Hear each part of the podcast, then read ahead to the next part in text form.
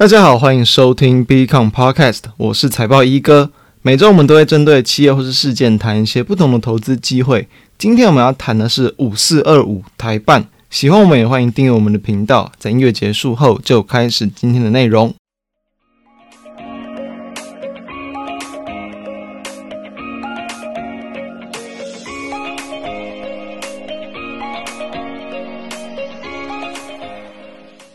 上周我们谈的汉磊嘛，然后在我们谈完之后，股价几乎就是维持一个比较量缩横向的整理。最近几天是有这个尝试要去站回到一个月线上方，所以说目前的一个方向其实还是偏多的，大家是可以持续的关注。今天我们要谈的是五四二五台湾半导体股份有限公司哦，简称台办。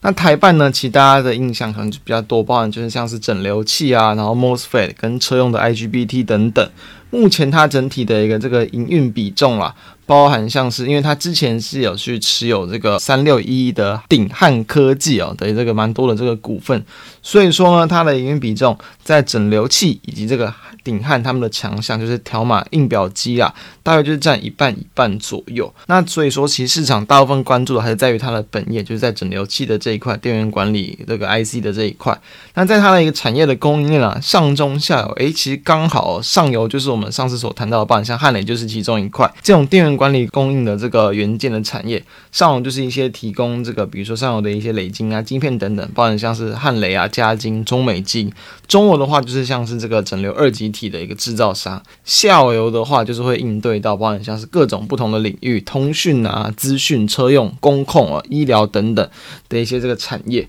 那其实，在目前的一个车用的领域，其实还算是这个台湾它主要发展的一块。因为说，其实包含像在一些功率晶片啦，主要就是用在整个电动车的，包含像是发电嘛，然后启动嘛，还有各种它的一些核心的一些，包含像是呃感测嘛，然后这个电压等等的一些这个元件，以及说呢，其实这个电动车，我们其实我们之前就提到过很多次，它本来就比起传统汽车需要用到。更多的一些这个半导体，就是功率半导体嘛，跟这个传感器，就是感应啊、感测等等，所以说它就会采用很多这种可能高密度的一些这个电池，那它就会需要这种电压的一个这个变换。所以其实啊，那包含说是对于比如说台湾来说，它主要就是之前在做这个 IGBT 嘛，就是这种绝缘绝缘阀双极电晶体，它它就是嗯，主要大家会去谈到 IGBT，就会去想到这个台办。目前啦，他在最近这几年其实也是蛮积极的，有去跨入这个就是晶阳半场效电晶体，就是 MOSFET 这样的一个这个领域，就是说呢，会去发展这种比较毛利更高的这种公用啊、工控、车用等等，尤其是它其大约哦就已经在。二十年前就已经开始针对在车用的这个领域去这个布局，包含像是在这个整流器啊，然后保护元件等等，其实都是有去切入蛮多这个车厂的这个供应链的，还以及他们的一个认证。所以说，其实目前以车用的一个领域来讲，其实已经是占了整个台办的一个整流二极体的一个营收，大约是有超过三成左右。那除此之外，我们要知道，就是说其实。当然说，蛮多的机构嘛，其实，在最近这几年都是陆续的有去看好整个电动车的一个这个市场。那包含像是一间这个研调机构叫做这个 Canalys。它之前就有去发布报告，就表示说，全年今年的一个这个电动车的一个销售量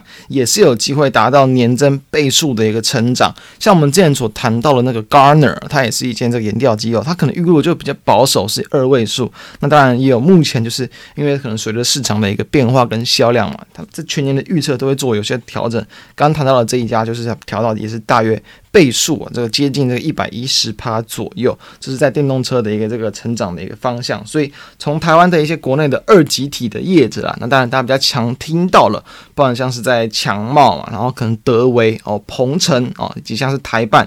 这些啊，就是主要的这个二级体业者，其实也都是大家这个比较常会去联想到的。那因为刚好其实台办它的现行的表现，其实有有一点像我们上礼拜所谈的一个这个汉磊，那以及它最近也是有吸引到这个内资法人的一些这个持续的一个买超，所以说其实我认为也是蛮值得去关注的一块。目前啦，其实可以去参考，比如说国外大厂的一些这个看法。之前比如说以这个电动车哦的一个成长动能来看。之前啦，可能过去的燃油车平均可能一台要去用到大概十八个功率元件啊，就是功率半导体的一个元件哦。那电动车来讲的话，是超过十倍，大约两百五十个。所以说其实是十几倍的一个这个成长。而其实哦，每一台，比如说过去的燃油车嘛，功率半导体的一个成本，其实以台币来讲，嗯，可能大约是在这个两千多，两千到两千五左右。而在电动车的部分哦，就是提高了非常多。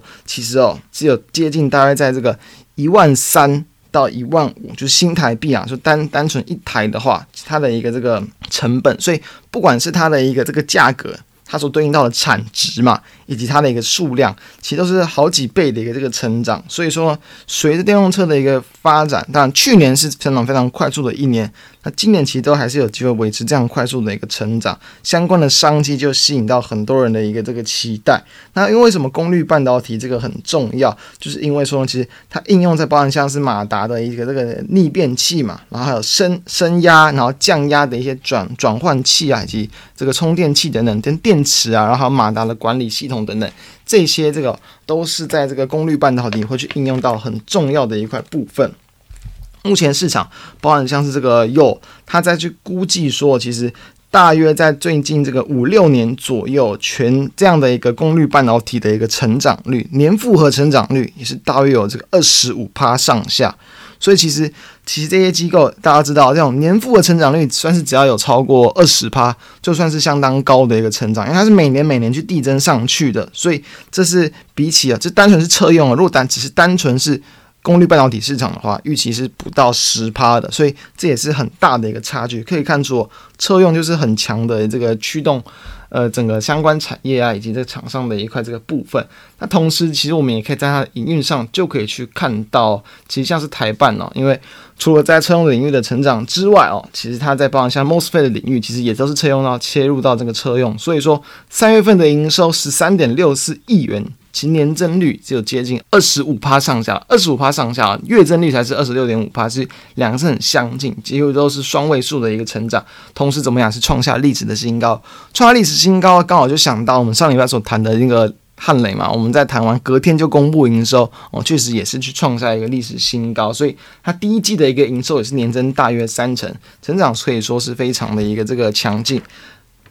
那在它目前的一个整个呃，包含像是获利结构啊，大家去看它的一个获利率的部分，其实。不算说是非常这个强劲的一个这个攀升，毛利率大概就是持平小幅度的一个上扬，但是可以看到最近包含这一两季的趋势上扬的幅度是有比较明显一点。同时呢，因为就是刚刚前面有谈到，它有去切入到一些比较毛利率相对高的，包含像是车用嘛跟工控嘛，所以说这些东西都已经去通过一些这种车用规格的一些认证，以及切入到很多家的一些汽车零组件的这个供应链。同时呢，它其实也算是有这个富爸爸的一个这个加持啊，它在。去年的车用相关，我刚谈到是有超过三成的吧。今年的一些这个车用的 MOSFET 是持续的在去增温。他之前啊，去跟这个联电哦的合作开发了个车用的 MOSFET，目前其实已经主要是要去切入到这种比较中等电压的一个市场。那先前呢，它其实在这个四十跟六十伏特的一个电压，其实之后还是会推出更多高电压的一些这个产品。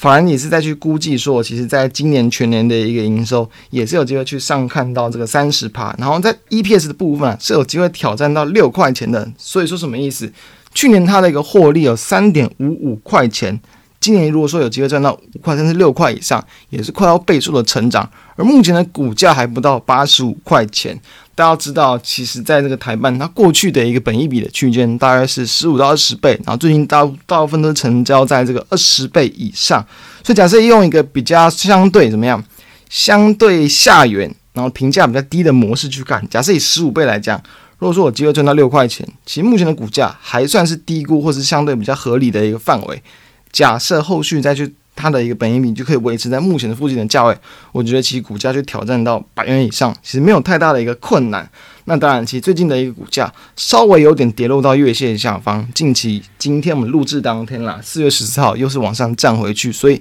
搭配到这样的一个综合因素来看，我认为，但短线上已经有这个短线发动的一个契机。那在中线或波段上，我依旧认为目前的股价其实还算是相对的低估，所以说依旧可以推荐大家去值得去持续波段的一个关注。那也并预祝大家可以这个有去吸收到之余呢，能够享有这个更多股市上的一些获利。以上提供大家参参考，那我们就下周再见，大家拜拜。